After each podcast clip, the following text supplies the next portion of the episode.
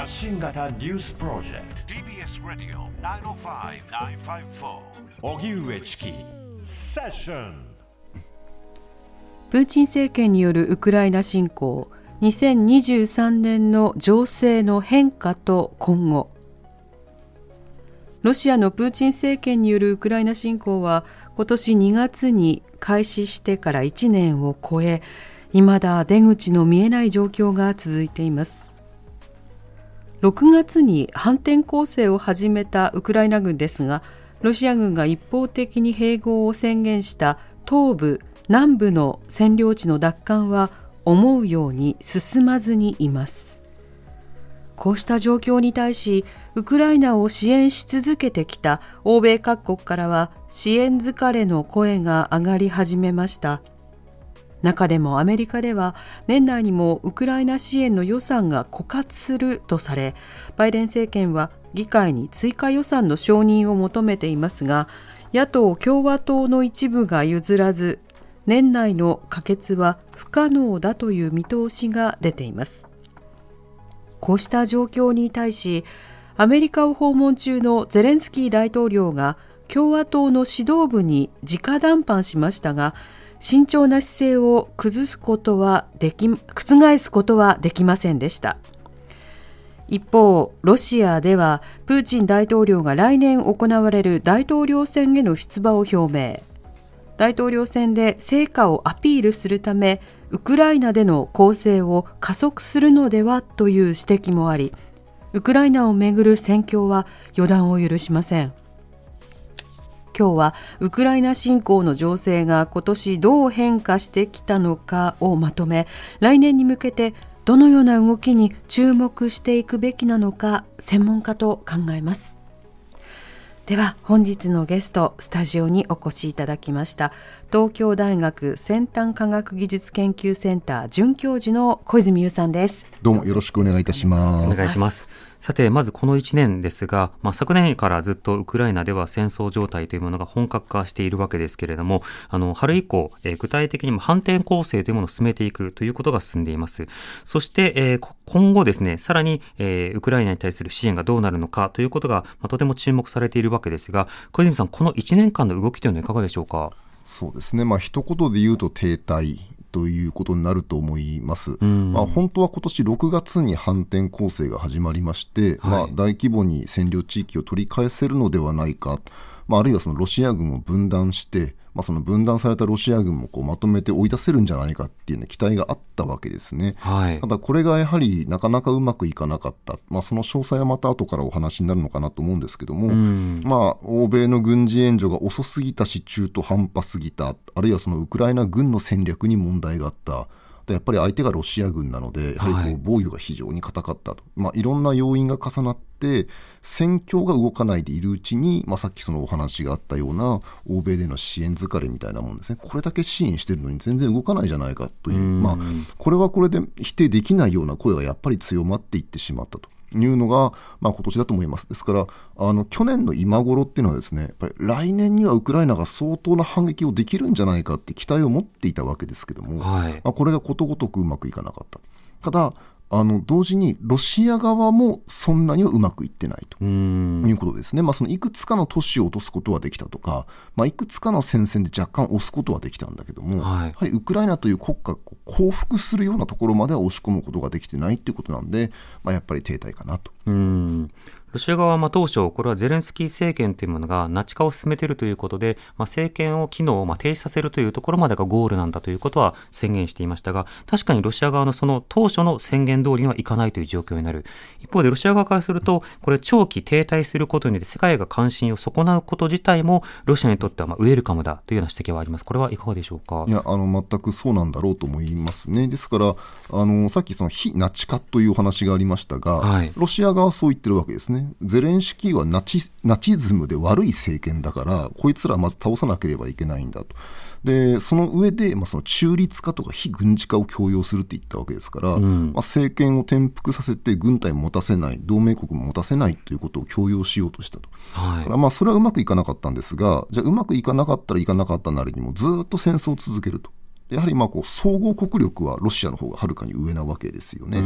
え人口も4倍ぐらいいるということなので、まあ、じゃあこれを長長引かせていけば、どこかでその支援している欧米が疲れて、まあ、我々は最終的に勝てるだろうという見込みを、まあ、当然、ウクライナロシアのその政治指導部や軍事指導部は持つだろうと思います。うんとなると、単に長期停滞するだけではなくて、多くの国がまあ支援疲れで離れていったタイミングなどで、また一気に行こうというような構えもあるわけですか、あの当然それはあると思いますね。ですから、この停滞というのは、ずっとこの状況が続くということではなくて、停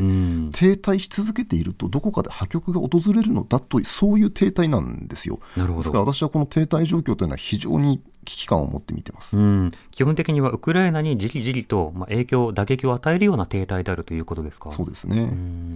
これではその、そもそものところとして、まあ、武器などの、まあ、供与というものが非常に遅かったという話があります。ええ、あの例えばあの、具体的なミサイルであるとか、それから戦車、こうしたものの供与が始まったということは言われているわけですけれども、やはりこれはタイミングというのはどう評価すればいいんでしょうか？まず戦車に関して言いますと、今年の1月25日にやっと決まったんですね。はい、ということはこう、戦争が始まってから丸11か月後になって、やっと戦車を送ってあげるということが、決まるで、まあ、しかもそれもまあアメリカとドイツの合意でそれが決まるわけですけども数もそんなに別にものすごく多かったわけではないんですよね。でやっぱりこう戦車であるとかミサイルであるとか戦闘機みたいなウクライナがこうロシアの侵略を止めるだけではなくて逆にこう反撃に出れるような兵器というのを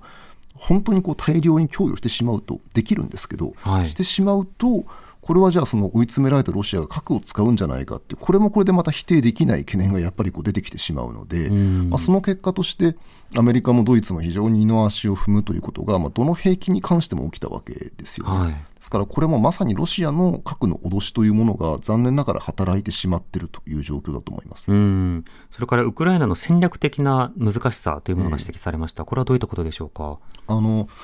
本来ですね南の方にこうバーンと突破していくような作戦をしたかったはずなんですよで実際それもやったんですけど見ていると結構他の戦線にも戦力を割いていたんですね、ウクライナ軍というのが。ですからまあやっぱりこう自国の領土だからなかなかじゃあもうこの都市は一時的に犠牲にしてでも南に全振りしますみたいなことが言いにくかったっていう部分はすごくあるんだと思います。典型がバフムトですよね。えー、ロシアが今年の頭ぐらいからバフムトという東の方の都市に攻勢を強めて、準軍事的に言えば、まあ、ここを放棄しても負けはしないんですよ、ウクライナって。負けはしないんだけども、じゃあもう我々は軍事作戦やりますから、バフムトはほっときますと、やっぱりこう政治指導部は口が裂けても言えないと。まあ、国民を見捨てることになってしまいます、ね、そういうことなんですよね。とすると、やはりこう軍隊は政治の道具ですから、まあ、政治指導部がそういうんだったら、じゃあこっちに出すしかないですねと言って、まあ、かなりの兵力を割かざるを得なくなるし、まあ、今、アウディーウカという場所でも同じようなことが起きています。うんなるほどまた、あの、こうした様々な武器、戦略の話だけでなくて、ロシアの守りの強さというものがありました。これはどういったことでしょうか？あの今年の夏前なんかにはしきりにこうスロビキンラインということが言われましたね、この、はい、まあ、ロシア軍の総司令官であるスロビキン将軍がああの、ウクライナ作戦総司令官であるスロビキン将軍が中心になって、まあ、ものすごい要塞地帯を作ったわけですね、穴掘って、障害物を置いて、地雷を埋めてと。でこれをやっぱりやる能力はロシア軍高いんですよ、はい。まあ、いわゆる公平能力ですね。戦場で工事をする能力、やはりこれが高かったしあるいはこうその防衛線を要塞地帯をウクライナ軍が一部破れた場所もあるんですけど破るとそこに素早くこの空挺部隊がバーッと入ってきて穴を塞いでしまうというような動きをいくつか見せました。ですからこうロシア軍非常に苦しいあるいは士気が下がっているとか旧式の武器だとかって話はどれも本当ではあるんですが、ただその軍隊としての作戦能力の中核はやはり侮れないものであったということがまあ分かってしまったとか。まあ、またはこう火力ですよね、はい、この戦争でロシア軍、一時期あの、1日10万発弾を撃ったと、大砲の弾を撃ったという記録がありますし、まあ、そうでなくても5万発とか結構撃ってたわけで、こういう凄まじい砲撃戦を20ヶ月丸ごと続ける能力があると。やはりこの辺のロシアのその戦略備蓄であるとか、まあ、それをこう戦場に届ける兵隊能力であるとか、はい、こういろんなところでロシア軍やはり侮れないということが、まあ、また明らかになってしまった1年でもあったと思います。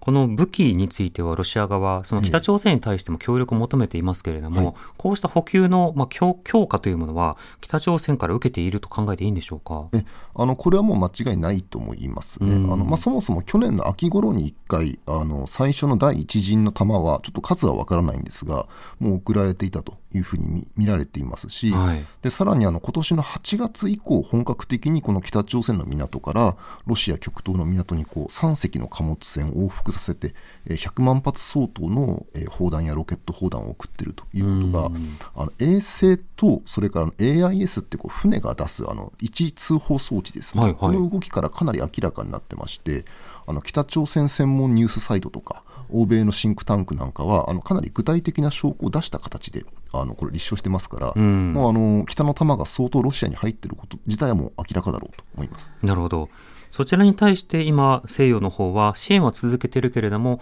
どうも予算が通らなそう、あるいは具体的なあのカウンター勢力というものが次の、まあ、政権交代などを狙って、うん、反ウクライナキャンペーンをするんじゃないか、こうした不安定要素が出てきます、こちらはどうでしょうか？いや、全くこれがやっぱり問題なんですよね、さっき申し上げたように、やはりこう総合国力はロシアの方が大きいので、はい、ここまでウクライナがこんだけ戦ってこれたっていうのは、やはりこう西側の国力が、ロシアの国力を上回っているから戦えていたと。でまあ、その中でも最大の援助国が軍事援助でも民生援助でもアメリカだったわけですね。はい、で2番目が、えー、イギ軍事援助に関して言うと2番目が、えー、イギリス、ドイツと、まあ、そういう順番です。ごめんなさいドイツがドイツが2番目ですね。3番目がイギリスという順番です。はい、でそれがやはり今こう内政上の理由によって思うに任せなくなっているというのは大問題で。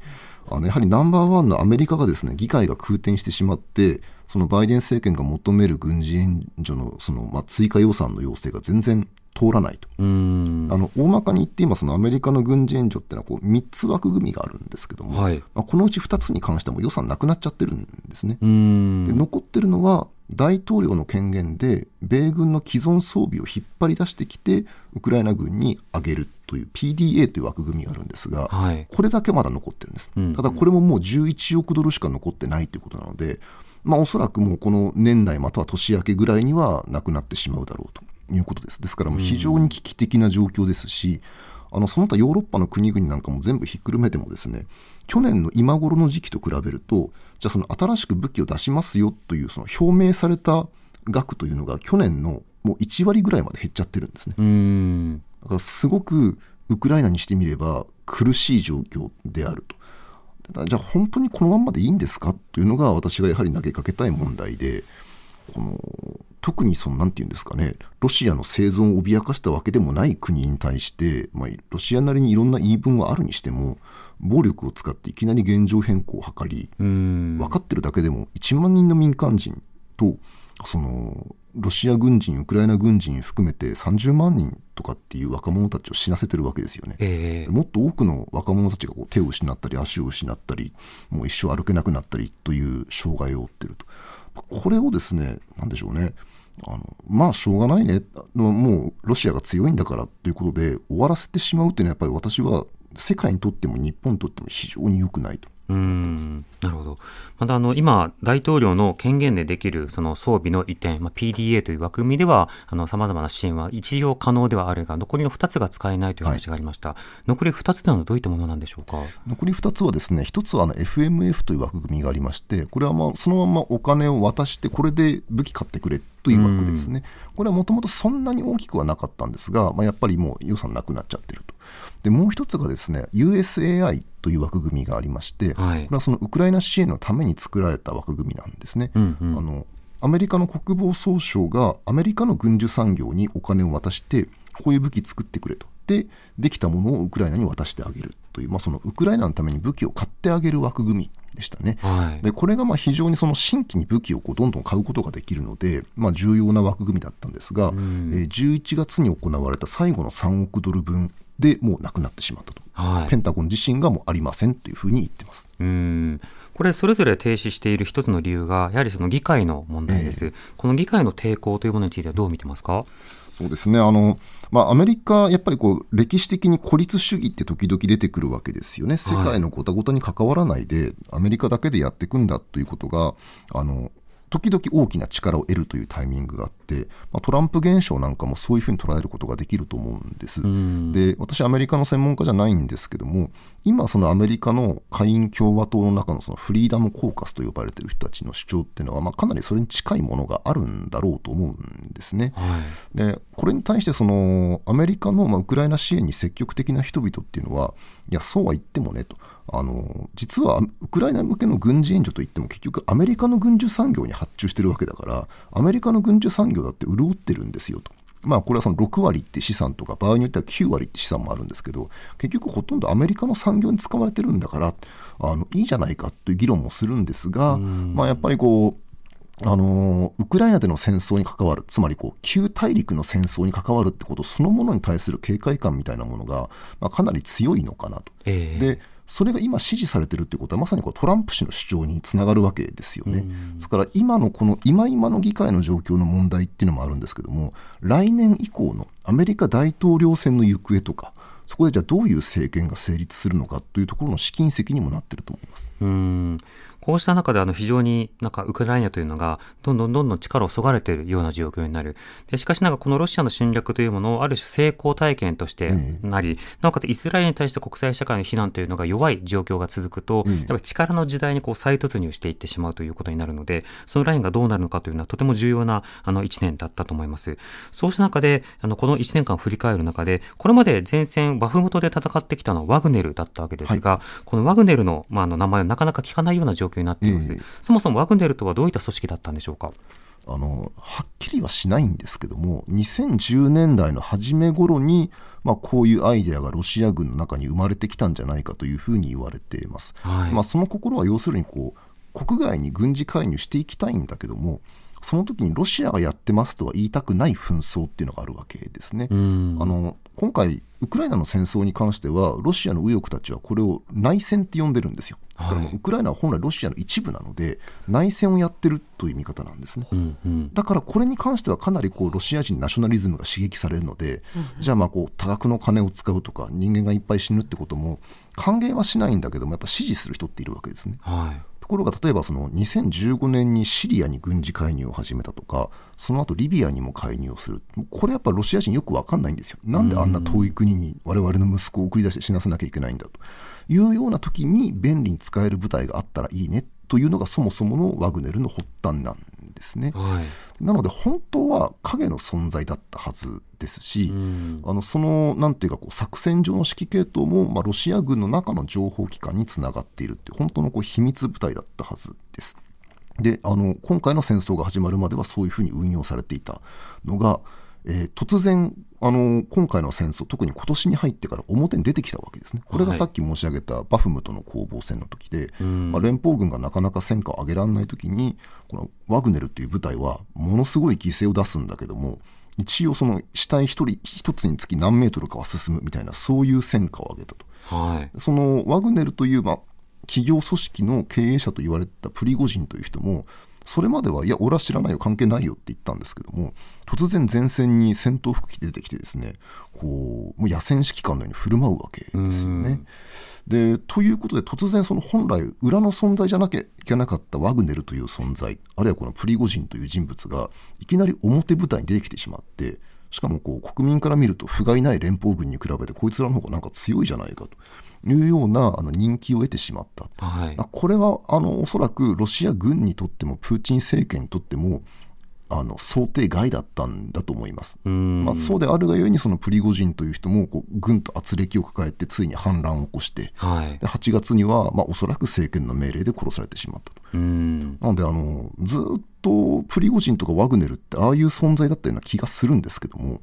表の存在になってこれだけもてはやされた期間っていうのは実は4か月かそこらに過ぎないんですよね。45か月なんですよ。それだけそれだけこう鮮烈な印象を残したので、まあ、そうであるがゆえにやはり政権も軍もプリゴジンという人物を生かしておけなかったんだろうなというふうに思います。なるほど。その後、ワグネルという組織はどうなっていったんでしょうか？はい、あのいくつかに解体されてると言っていいと思いますね。はい、あのまあいわゆるこう前線で戦っているような部隊なんかに関しては、まあ国防省に吸収された分もありますし、うん、それからそのまあ本来の任務であった海外への秘密介入みたいなものなんかに関しては、やっぱりこれはその国防省のまあ、その情報機関が改めて引き取ったんじゃないかというふうに言われています。はい。あの最近、ロシア国防省はこうアフリカ軍団というものを作ってるんじゃないかとはいいう、あの観測がありまして、これが事実上、えーワグネルの人間がどこまで行ってるか分かりませんが、ワグネルがやってたのと同じような機能を引き継ぐんじゃないかと、つまりこうアフリカの権威主義体制なんかにこう警備を提供したりとか、鉱山利権を守るという業務を提供するとか、まあ、場合によっては紛争に関与する、まあ、こういうことをやろうとしてるんじゃないかというふうに言われてますね。なるほど。そうしたような仕方で展開していきつつ、となると今は、その前線で戦っているのは、そのワグネルのような民間組織ではなく、もうロシア正規軍というものが、あの、主ということになるんでしょうか？えあの主であることは間違いないですね、特にあのその凄まじい火力を発揮するですとか、そのさっきお話ししたその戦場で工事をするとかっていうこう、まあ、戦争の中核になる任務ですよね、これはやはり連邦軍でないとできないんですが、はい。ただあの、いろんな軍事あの軍隊ではない軍事組織というものは、ものすごくたくさんできていることは間違いないほう。えあのワグネルがいなくなった後も、やっぱりこの、なんでしょうかね、公式には戦死者に含めなくても良い兵隊というのが、まあ、便利であることに気づいてしまったといいますか、はあのワグネルほど独立的ではないというか、軍に歯向かわないようなあの民間軍事組織をたくさん作って、まあ、事実上、ロシア軍の指揮下に置くということが増えてますし、それからその、まあ、ワグネルはそのプリゴジン氏が刑務所あちこち回ってきて、重犯罪者をいっぱい集めてきて、まあ、こう一生刑務所から出れないよりは、お前ら9割は死ぬかもしれないけど、1割生き残れるチャンスにかけてみないかと言って集めてきたわけですよね。はい。でそれと同じようなことをやはり国防省もやってるんですね。今、囚人兵を集めてるんですか？そうですね。ですから、これがまさにあの前線で戦っているシュトルム Z と呼ばれる、まあ、囚人部隊、あそのワグネルと同じようにも、ほぼ死ぬことが間違いない任務に駆り出されている兵隊たちとかですね。うん。最近ちょ、もうちょっとこう軍軍歴なんかがあって、あのもう少しこう普通の軍人として使えるような受刑者なんかも集め始めていて、こちはいらシュトルム V というふうに呼ばれているというふうに言われています。うん。あの、前者の Z の方に関しては、あの、例えば兵歴なども浅いということで言うと、いろいろな軍機であるとか、あるいは作戦の無謀さなどについてつながるんではないでしょうか？あの全くそうだと思いますね。あの特にプリゴジンが重点的に集めたのはその殺人を何件も犯すとかとてつもなく残虐な殺人を犯しても一生刑務所から出てこれないという見込みの人々ですね。はい。あのロシアは死刑を廃止してますのであの死刑にはならないんですがやっぱりこう死んだ方がマシだと思うような凄まじい環境に置かれている囚人っていうのはいっぱいいるわけですよね。まあそういう人々をまあその甘い言葉で騙して、えー出していく6ヶ月生き残れたら恩赦してもらえるんだというようなことをやるわけですね。はい。ですから当然彼らはこの戦場で明日をも知れぬ身になるので、こう戦場の中でまあ民間人を殺す敵兵に対して残虐な行為をやる、まあ、場合によってはその仲間に対して同じようなことをやるということも報告されてますし、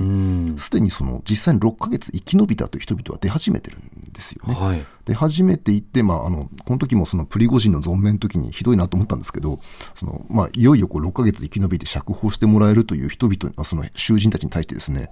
お前らシャバン出ても女を犯すんじゃないぞとかなんかそんな軽口を叩きながらはい話すわけですね。でも当然やっぱりこうじもともと重犯罪を犯した人々が戦場でさらに凄まじい体験をして社会に帰ってくるわけですから、もうこれやっぱりまた同じようなことを繰り返すわけですね。釈放されてすぐにまた人殺したなんて例も聞こえてきてるわけですし、はい。あとはあの少女を殺して食べちゃったっていうはあの犯罪者がいるんですよ。うん。でこの人もやっぱり6ヶ月生き延びちゃって釈放されちゃったんですよね。はい。しかも恩赦なのでそのロシアの警察の犯罪者データベースからも削除されるらしいんですよ。から本当に全くもうどどうなどうなってるのかわからないその辺前に歴もなければ追跡もなしと。そういうことなんですねなっ。ちゃうってことですね。ええその約束はじゃあ守られるってことですか？約束はまあやっぱある程度守られてるようなんですよね。うんなるほど。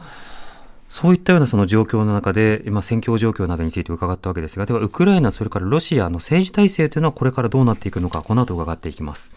Create a better future and new values with you. 荻上チキ。荻上チキセッション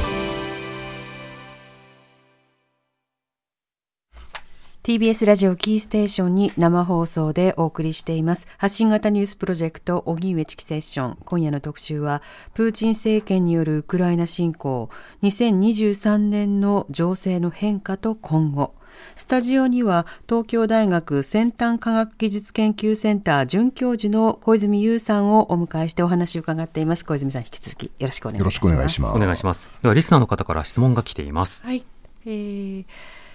えーラジオネームソワさんとヌフさんからいただいたメールです。どうもありがとうございますプーチン大統領が次期大統領選挙への立候補を正式に表明しました。来年2024年3月に選挙が実施されるとのこと。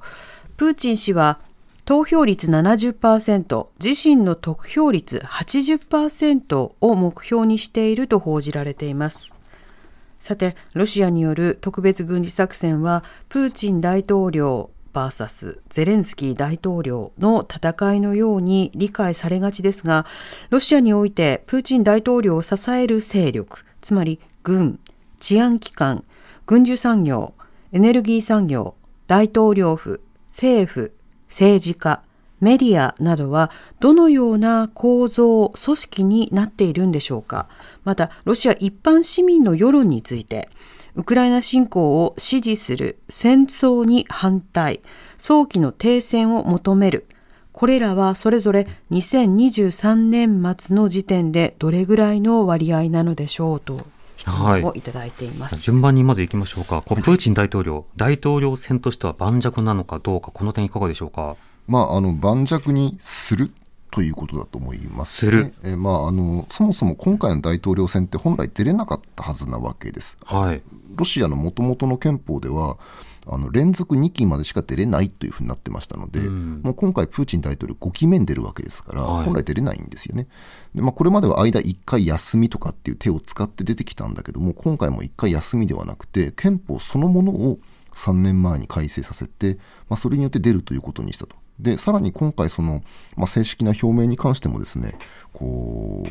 軍人とかその戦死者の遺族とかそういう人々にこう自分を取り囲ませてもうどうか出てくださいというふうに言わ言わせてそれをテレビに映させるってことをやってるわけですね。あだからもうこれはもうプーチン大統領としても皆様から壊れて私が出るんですっていう形を取ってるわけですのあ、で、任意だと。そうですね。ですからもうこれは、あのーただの大統領というよりは、やはりもうこう民衆から絶対権力を託されてるリーダーという形を作りたいんだろうと。うんまあ、これはあの大体予想されていたことではあったんですが、まあ、今回かなりこうあからさまなことをやったなという感じがまあまずしますし、んもう一つはまあ事前にですね、あんまりプーチンは今回大統領選では戦争の話しないんじゃないかって言われてたんですね。はい。それがまあまさに今回はその軍人とかその戦死者遺族から言わせてるわけですから、いや意外とやっぱりこの戦争そのものを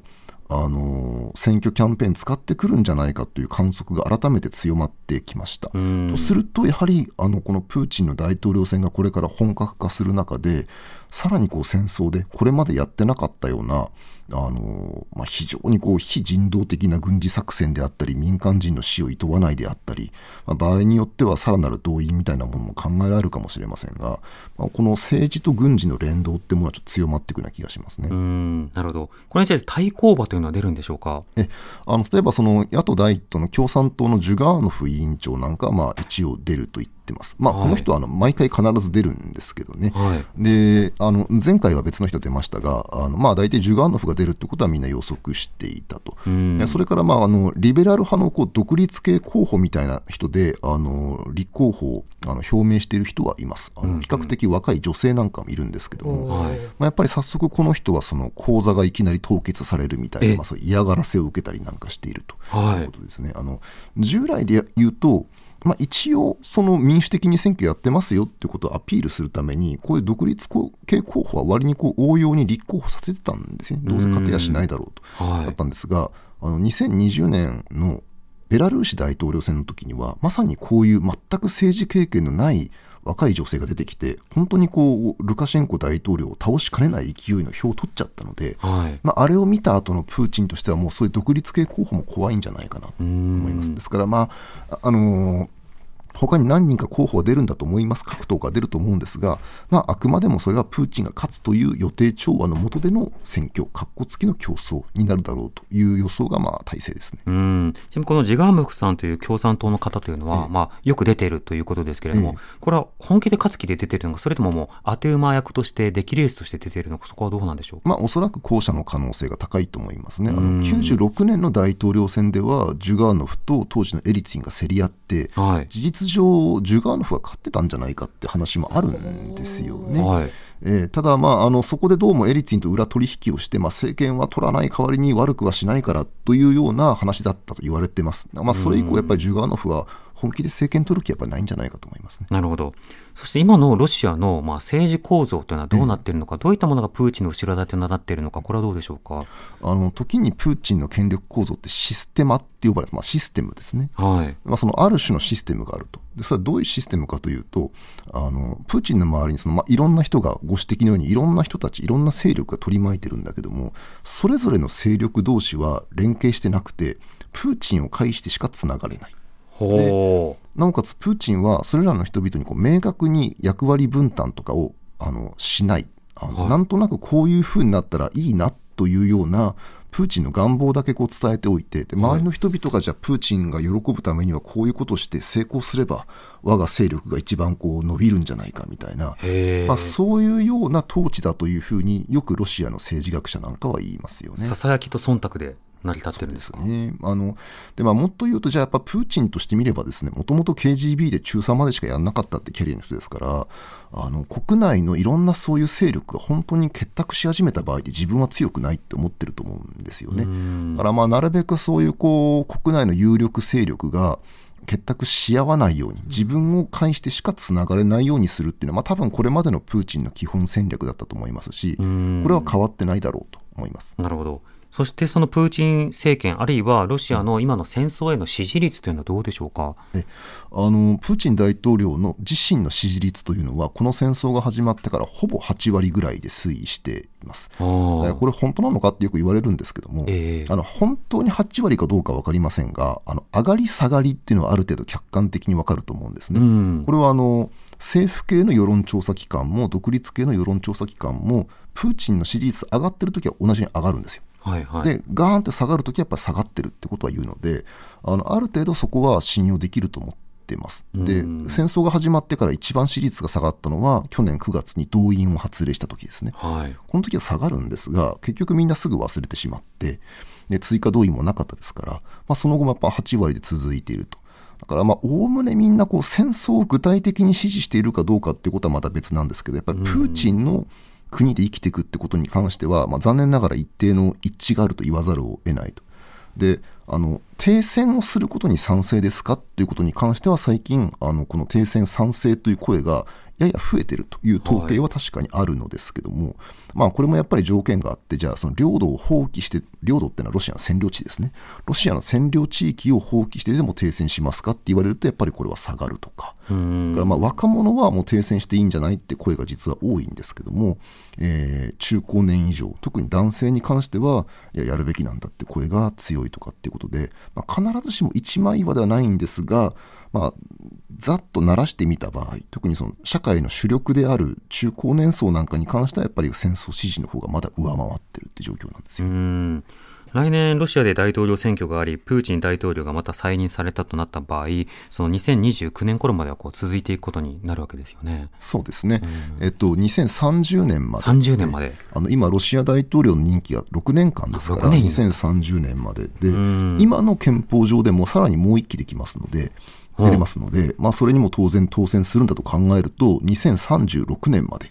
プーチン83歳までということがまあ見えてきてしまうわけですね。はい。ですから、まあ、あの本当に今回の選挙っていうのは、プーチンにしてみると、事実上、自分の終身独裁を国民に認めさせるという重要な儀式というふうに見てるんだと思います。うん一方で、ウクライナゼレンスキー大統領の政権の今の基盤であるとか、支持率というのはどうでしょうか？あのゼレンスキーの支持率はあの、まあ、やっぱりそんな下がってはいないんですね、そのはい戦時のリーダーだからゼレンスキーのもとに結集しなければという、まあ、気持ちはありますし、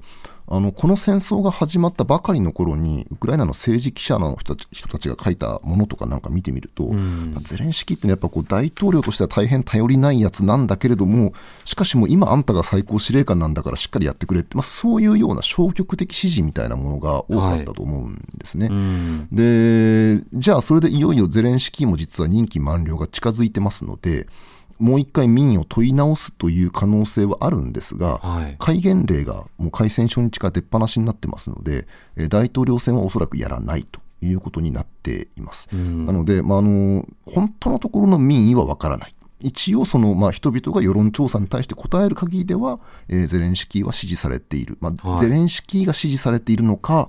その戦時大統領が支持されているのかちょっと微妙な問題ではありますけども、まあ、ウクライナの民意がすごくこうバラバラになっちゃって、もう崩壊寸前とか、そういう感じではないと思いますけど、ね、なるほど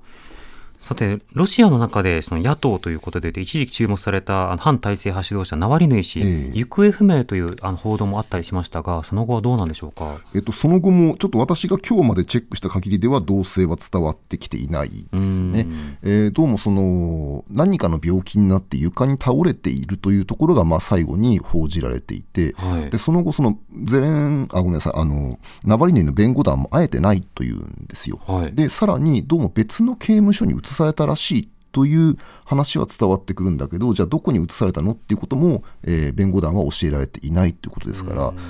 あの、いよいよそのプーチンが、えー、終身独裁を固めようとしている中で、やはり非常に目障りに思っていたナバリヌイに対して、まあ、考えたくはないんですけども、もナバリヌイを消すであるとかですね。あるいはもう本当にこう、これまでの最低限のあの法的な庇護へのアクセスを断つとか、はい。まあ、そういうことをどうもやろうとしているように私には見えます。うん。一応ロシアでもその面会見、弁護士との面会の権利であるとか、そうしたものは本来であればあるわけですか？そうです。あのそこはやっぱりロシア近代国家ではあるので、はい、あの連邦法の文言を読めば、意外とその欧米並みのいろんな権利っていうのは書いてあるんですよね。それがこう、例えば当局に妨害されるとかですね、全く法が守られないとか、まあ日本でも同じような問題はあるわけですけども、まあロシアの場合それがもっとずっとあからさまにあった。ただ、あの、やはり法律に書いてある以上は、書いてあるじゃないかって言われたら、やっぱ当局だって、それを全く無視することはできなかったりとか、うんうん、特にそのナバリヌイみたいな超有名人になると、それがやはりこうリピテーションリスクがあるわけですよね。はい、迷惑がき続くというか。そうですね。うん、ですから、まあ、これまではある程度、そのナバリヌイもその最低限の法的庇護が得られていたというのが、まあ、やはりちゃんと制度っていうのは作っておくもんだなという気はしていたんですが、はい、まあ、それさえ本当に完全に無視し始めるんだとすると、やはりこれはそのプーチンの長期独裁化と並んで良くない傾向だなという気がどうしてもしてしまいます。そうした中でイスラエルのガザ侵攻、これについてはロシアの反応とウクライナの反応、これはどういうふうに見ればいいでしょうか？そうですね、あのまあウクライナ側の反応から言いますと、あのゼレンスキー大統領自身がユダヤ人なわけですね。はい、ですから、まあ、そこのところをこう最大限に活用して、あの私はもうイスラエル支持ですってことを最初はバーンと打ち出したわけです。で、まあ、あわよくばおそらくそれで、イスラエルも軍事援助をしてくれないかとかですね、まあ、またはこう少なくともロシアに対してこう、えー、中立を保ってくれないかというような期待があったんだと思いますが、もともとネタニヤフ政権は比較的ロシアに対して好意的であったということ、まあ、それからまあ今、そのウクライナを失望させても別にイスラエルが困ることはないということで、まあ、ほぼイスあのウクライナが望んだものはイスラエルからは来なかったと。言っていいと思います。はい、で、まあ、あとそのアメリカなんかも最初はもう断固イスラエル支持って言ったわけですけども、まあ、昨日バイデン大統領なんかもこう国際的な支持が離れつつあるよというようなことをイスラエルに言ったりなんかして、まああの全体的にあの欧米と気を一にしてウクライナも、まあ、イスラ以前ほどウクライナ絶対擁護という立場ではなくなりつつあるということですね。でロシア側はもうこれははっきりとこれは好機だと思ってると思います。はい、というのはつまりこう今回のそのイスラエルとハマスの紛争というのはどちらにも私は大きな非があると思うんですよ。はい、もちろんその最初にあれだけこう民間人を無差別に殺戮したハマスというのは圧倒的に悪いんですがそれに対するイスラエルの報復攻撃っていうのも私は明らかにもう自衛権の範囲を超えてると思うんですね。凄まじい数の死者を出してると。まあ、さっきそのあの、ウクライナの民間人死者が確認できてるだけではありますが、1万人ってことを申しましたけども、もうこの2ヶ月ぐらいで、それをはるかに超える民間人を死なせてるわけですね、イスラエル軍の攻撃っていうのは。やっぱりこれはどう考えたって、その比例原則から言っておかしいだろうというふうに思うわけですね。でそう思うグローバルサウスの国っていうのは少なくないと思うんですが、まさにそこをロシアはついてきていて、そのアメリカはなんだか正義の味方みたいな顔して、ロシアが侵略者で悪いんだってこと言ったけど、なんでイスラエルは非難しないんですかと、はい、なぜむしろこう擁護さえして武器まで送るんですか、ダブルスタンダードなんじゃないんですか。というと、私はこれはやっぱり、なんていうか、あのー反論しにくいものがあると思いますし、えー、まあ、実際こうグローバルサウスの国々の中ではやっぱりロシアの方が筋通ってるよなって思う国出てきちゃうわけですよね。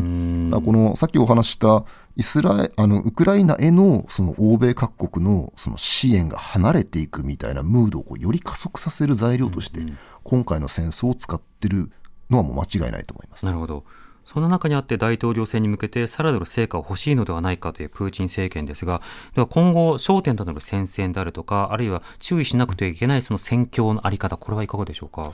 えあのこれまでのですねこの秋以降のざっくりした構図を申し上げると、あのロシア軍は東側では押してるんですね、はい、決定的な成果はまだ上げられてないんだけども、全体的に東で押している、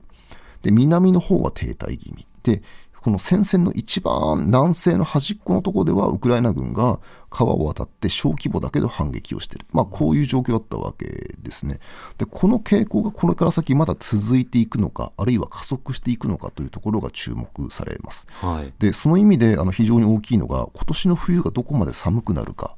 だと思います、ね、去年はそこまで実はそんなに寒くならなかったので、はい、あの地面がこう秋の地面のぬかるみが冬もずっと続いたんですね、まあ、ロシア人がよく言う腐った冬ってやつなんですけどぐちゃぐちゃした冬と。